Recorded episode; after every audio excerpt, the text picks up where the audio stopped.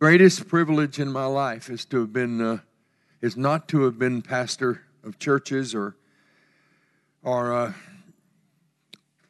chaplains of universities and things like that, even dean of the chapel at Asbury, but to be the husband of this wife. And also, I want to say again how much I appreciate these brothers and my sister Dawn uh, coming uh, and putting together this little service. Some of this, uh, I think it's my basically my class that's here. that's going to be fun. But I've got an old member of my class back there, and my, my, uh, at least one brother here. So here we go. We're going to have a lot of fun with this. I asked the Lord this morning uh, what God wanted to say, and this is the way it came out. So here we are. I'm coming to um, uh, in the autumnal years of my life, Ellen too, but she's less autumn, autumnal than I am.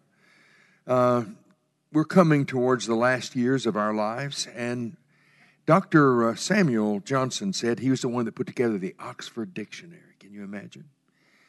Uh, he was a great man of words, and he never said a better system, uh, a better sentence than this: that one's own demise marvelously clears the mind.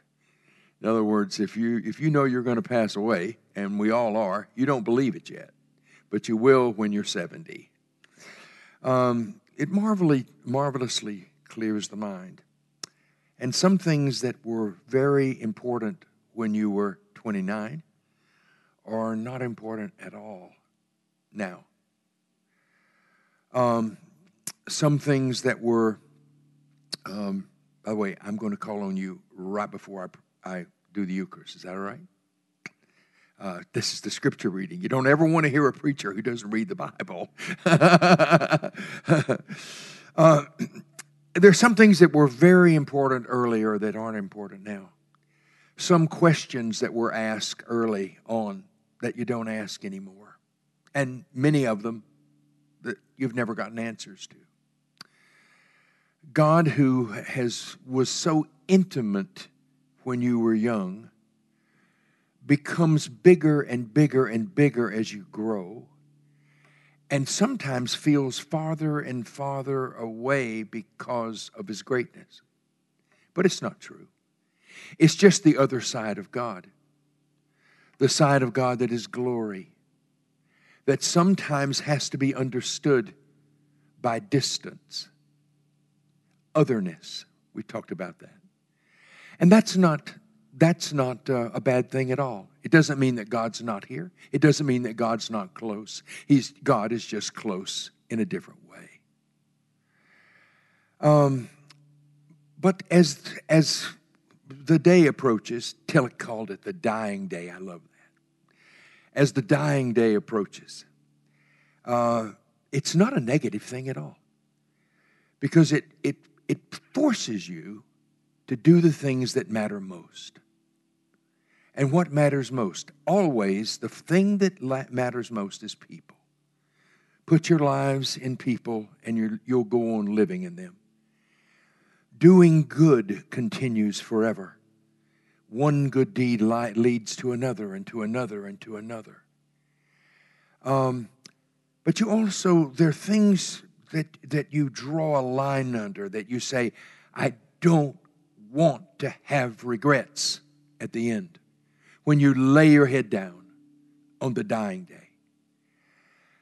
One thing is, I want to love my wife in the way she deserves. And I am doing that every day. I want to love my friends in a way that's worthy.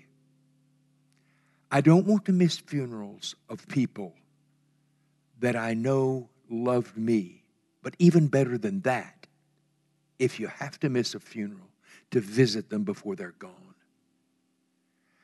I want to help my children in this time. I say my children. I'm talking about my death, not yours, but our children together. I want to do that. Um, we're living in a, in a terrible, terrible period of our history. I have never, since 1968, I've never seen such a negative disposition around the country. So divisive, so fatalistic, And can I say this? So hateful. Um, I think several things have, have, have done this to us. I talked to my class about a bad eschatology. The eschatology that the world is just winding down into misery, hopelessness, and that the only way we can be saved is Jesus coming on clouds descending. It's premillennialism, is what it is. And it's brought the evangelical church into the darkness. There's no hope. Everything is negative. It's all going to fall apart. Antichrist is coming.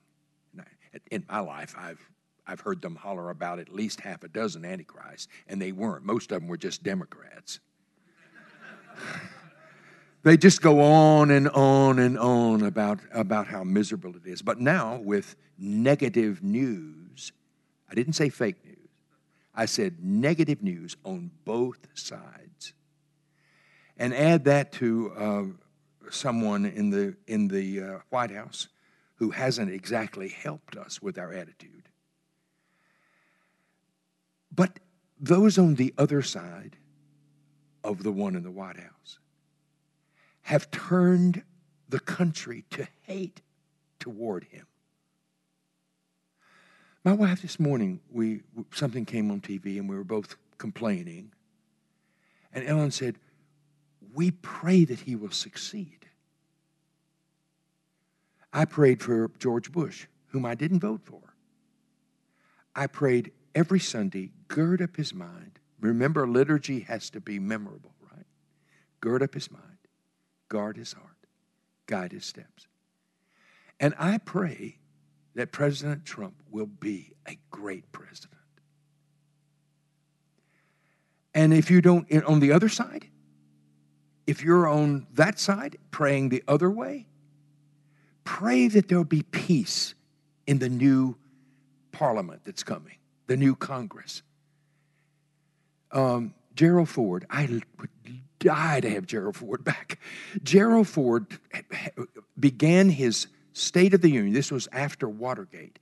He began his State of the Union address with the word conciliation, peace. If I could advise the other side, work for peace and not just against someone. Why can't we be that kind of people? Why can't the church be the in between the hate, the ones that pull us together? Why can't we? We must be. Or this church, this country hasn't been this divided since 1968. And scholars that I know, historians say the fact is, we haven't been this divided since 1861. And remember, there was a little war that started that year. The church has to be the instrument. Now, let me quote the fourth person of the Trinity. Mr. Wesley had a wonderful teaching, and he called, I, I don't, I, I think he got it from Calvin. Actually, most of Wesley is from Calvin. He's exactly right. He's a hair's, he's a hair's breadth from the old Presbyterian. Optimistic grace. Now, in macrocosm, optimistic grace is holiness, isn't it? And the possibility of holiness. That God can change us substantially, not just covering up sin, but renewing the human heart changing human character. Do you believe that? Changing human character. I've never heard that except in our tradition, except in the Bible. God can change the human nature, the human character. Now, I say that in microcosm. What's the mac- macrocosm? God can change a country, God can change a world. You know what Mr. Wesley believed? I just taught this last week at Virginia Union University. Wesley believed in a great world revival that would come and change the world and prepare the world for Jesus' coming.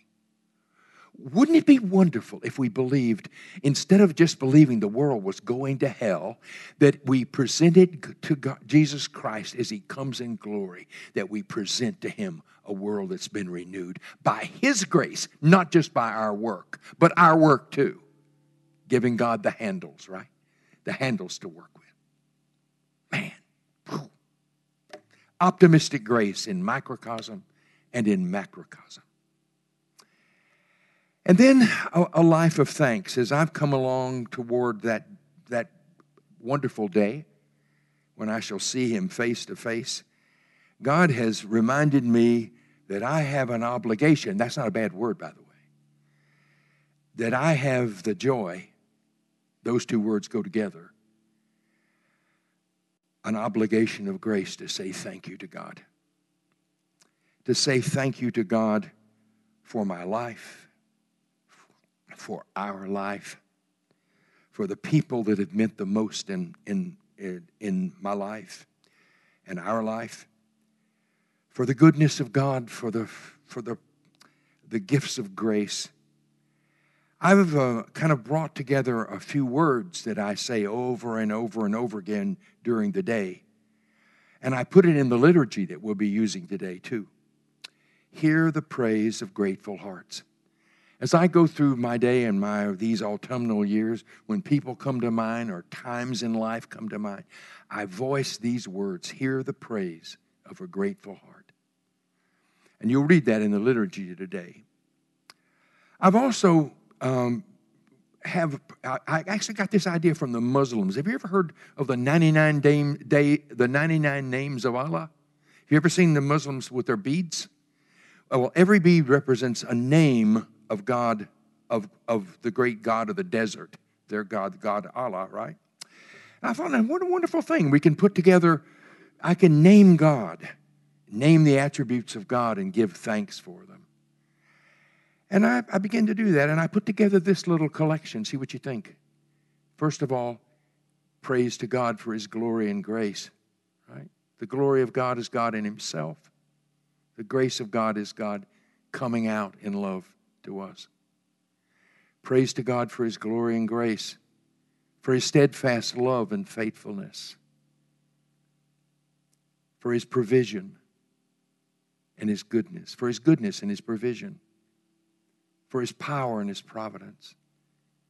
Praise to God for his glory and his grace, for his omniscience and his light. This will bring about confession for his omniscience and his light, for his judgment and his mercy. Thank God for his judgment. Judgment that says, this is right and this is wrong. Or you're wrong here, but let's get it right. For his judgment and his mercy. And then for his long suffering and his discipline. Praise to God for his glory and his grace. Hear the praise of a grateful heart. In the liturgy today, and we're about to, to prepare for communion, to open our hearts in the prayers of the church, you'll hear several things mentioned that we'll be giving praise for. Creation that we tend and enjoy, right? The freedom, uh, the power of love that breaks the power of the oppressor. Deliverance in the exodus of the ancient people of Israel and then for deliverance from sin and death by, in Jesus Christ, the work of Christ. Hear the praise of grateful hearts.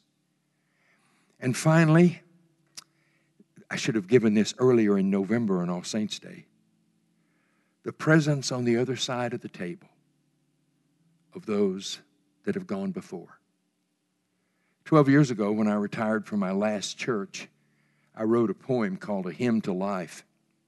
I'm not going to read the whole thing to you, but I'll read you the last two verses because they are preparation for Eucharist. I'll read you a couple more verses. First of all, I was giving thanks to God for God Himself, a hymn to God who, strong yet meek, unfurls the stars, enfolds the weak, who asked our best but loved us first and loves us still despite our worst.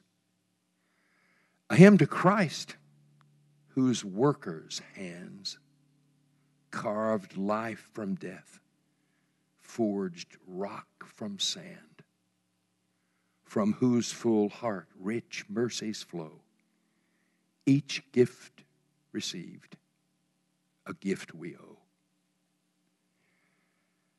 And then the church, I just want to say to my class, I, I, I was born in the liberal tradition, evangelical tradition, charismatic renewal, and now broad church Methodist.